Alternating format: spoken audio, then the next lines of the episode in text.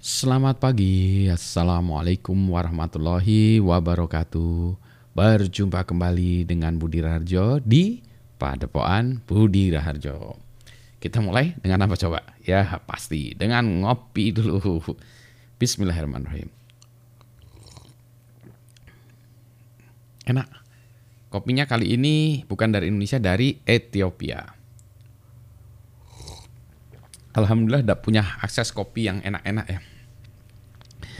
Uh, topik yang ingin saya bahas pagi ini adalah tentang electronic voting atau e-voting. Nah, jadi ceritanya saya sebagai dosen di ITB sudah meneliti ber, uh, voting ini bersama mahasiswa saya, mahasiswa-mahasiswa saya tentunya sudah, waduh saya nggak tahu ya sejak zaman kapan ya. 15 tahun mungkin ada ya mungkin ya mungkin lebih uh, mungkin ya mungkin lebih atau ini uh, saya nggak tahu ya harus saya cari lagi uh, daftar lengkapnya. Sebetulnya uh, sebagian daftar dari tugas akhir tesis atau disertasi mahasiswa saya ada di web saya di budi.raharjo pakai dj ya .id di budi.raharjo.id nah di sana bisa dilihat penelitian-penelitian uh, uh, mahasiswa saya. Uh, ini dulu ya, uh, forward fast forward dulu ya. Jadi apakah electronic voting dapat dilakukan di Indonesia? Jawabannya bisa, proven. Uh, jadi uh, pemilih uh, contoh ya yang paling besar yang pernah kami lakukan adalah ya, dengan menggunakan apa electronic voting untuk pemilihan ketua ya, ikatan alumni ITB.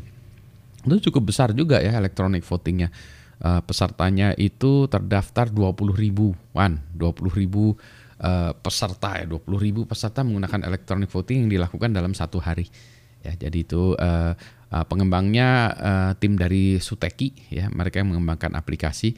Kalau kami uh, di tim saya di tim Indosis ini kita meng, uh, mengevaluasi keamanannya dari aplikasinya itu ya.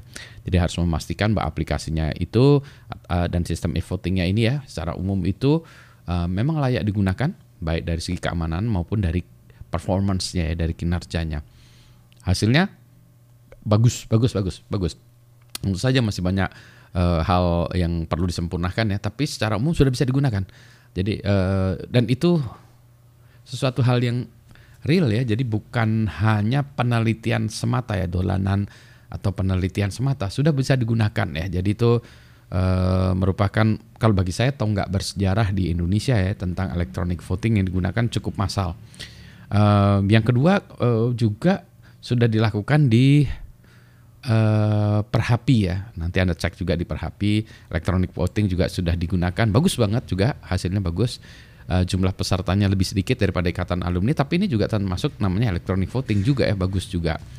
Uh, ada lagi di beberapa tempat yang saya tahu juga sudah digunakan electronic voting. Yang dua ini yang saya ceritakan karena saya terlibat uh, di sistem di belakangnya ya, melakukan evaluasi keamanannya. Uh, yang lain-lain saya juga ada mendengar ya adanya electronic voting di tempat-tempat lain. Yang sering menjadi masalah dalam electronic voting itu bukan masalah teknis ya, tetapi masalah non teknis seperti uh, eh, SOP-nya ya, SOP-nya uh, uh, kapan penentuan uh, ininya apa namanya?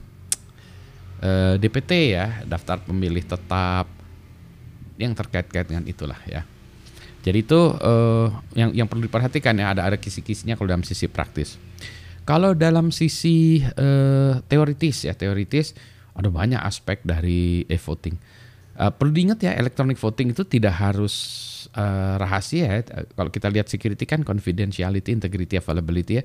Electronic voting itu tidak harus konfidensial ya, tergantung dari uh, pemakaiannya. Contoh, contoh kalau kita ingin memilih apa, uh, ketua kelas katakan deh, ketua kelas kan kita nggak perlu nggak perlu yang nggak tahu lah ya, tapi kalau saya nggak perlu rahasia rahasiaan ya. Saya milih Budi, eh milih diri sendiri nggak boleh ya. Memilih Fulan, nah ini nanti ini memilih Fulana gitu ya. Jadi milih-milih boleh dong, ya, itu terbuka juga nggak apa-apa kan, nggak nggak perlu nggak perlu gitu-gitu amat ya. Jadi aspek confidentiality juga nggak nggak harus.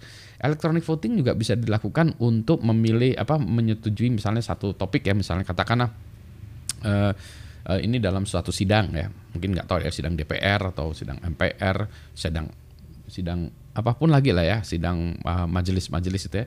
Kemudian ingin uh, melakukan uh, voting kan ya, melakukan voting. Nah itu bisa dilakukan juga di uh, dengan uh, electronic voting yang terbuka ya, misalnya uh, rumusan atau undang-undang ya. Rumusan atau undang-undang ini akan uh, apakah akan kita setujui gitu misalnya. Oke siapa yang setuju? Neng. Siapa yang tidak setuju? Itu kan kadang-kadang ya siapa yang setuju angkat tangan. Siapa yang tidak setuju? Ya di, di nah itu bisa juga pakai electronic voting ya. Itu kerahasiaan kan tidak penting ya. Jadi itu. Nah kerahasiaan tidak uh, ada uh, umumnya memang kalau uh, kita bicara voting memang kerahasiaan penting kerahasiaan itu terkait juga dengan uh, kalau dalam aspek ini biasanya kita sebutnya namanya anonymity ya, anonymity. Nah itu susah dari mulai awal sampai uh, disertasi. Jadi di tempat saya itu dulu ada satu mahasiswa yang ngerjain itu disertasinya adalah anonymity ya.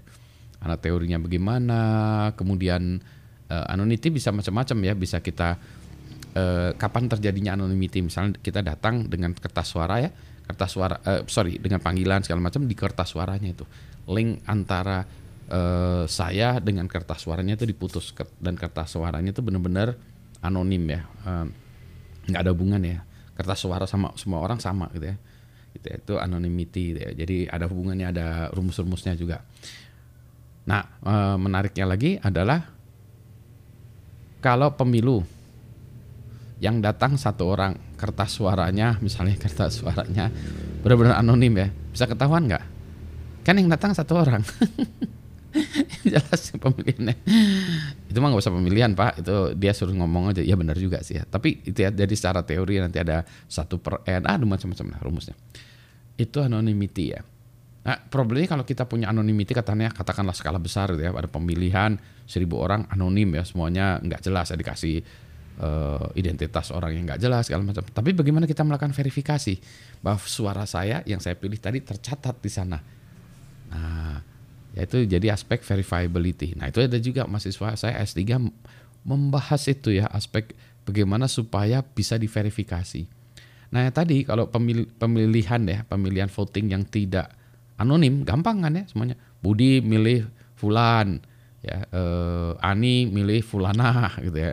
Cacap milih siapa gitu ya. Jadi itu kan bisa terdaftar, bisa diverifikasi 100%. Anonimnya 0%. Ya jadi ini anonymity dan verifiability-nya ini tuh bertentangan ya, paradoks ya. Membalansnya gimana? Nah itu dia ya, susahnya begitu. Belum lagi nanti aspek availability, dapatkah, ini masalah kinerja biasanya, dapatkah uh, sistem digunakan bersama-sama? Misalnya tadi, bisakah digunakan bersama-sama untuk berapa orang bersama-sama? 10 orang, 100 orang, 1000 orang, 5000 orang bersama naikkan kerennya berapa. Jadi itu uh, merupakan kinerja. Nah itu biasanya uh, ini ya desain dari aplikasinya gitu. Nah, tapi gini lagi balik lagi ya. Jadi penelitiannya banyak sampai sekarang masih berlaku ya uh, uh, uh, pemilihan itu. Terus nanti ada juga ya gimana kalau itu dimasukkan ke dalam blockchain ya segala macam. Jadi penelitian silakan lah lihat di website saya. Tapi uh, poin saya adalah e-voting itu secara teori masih terus berkembang secara praktikal juga masih berkembang tetapi sudah e, dapat digunakan ya. Jadi itu bukan sekedar teori lagi tapi menjadi e, sesuatu yang sudah dapat digunakan. Jadi kalau suatu saat Anda ingin melakukan voting segala macam electronic voting sudah bisa ya. Tinggal dikembangkan lagi saja aplikasinya. Aspek security-nya gimana? Nah, ya secara teoritis bisa ya di dianalisis dalam aspek pengembangan juga bisa diperiksa itu kayak uh, transaction system lainnya saja. Gitu ya. Baiklah ini sudah uh, pagi ini. Nah, saya mau ngoprek dulu. Sebenarnya pagi ini saya mau memperbaiki buku-buku saya. Bus motor lewat. Mau memperbaiki buku-buku mau ngoprek. Ini weekend ya ini Sabtu pagi. Uh, waktunya saya belajar juga dan ini apa uh, produktif untuk membereskan tugas-tugas yang kemarin lewat ya. Minum dulu kopi Sedap. Selamat pagi. Assalamualaikum warahmatullahi wabarakatuh. Harusnya di sini juga di voting ya. Kalau suka dengan topik ini ya. Nanti satu saat ya itu uh, voting as a service ya akan akan ada di internet. Tuh kan itu uh, ide bisnis silahkan kalau ada yang membuat ide bisnis voting as a service.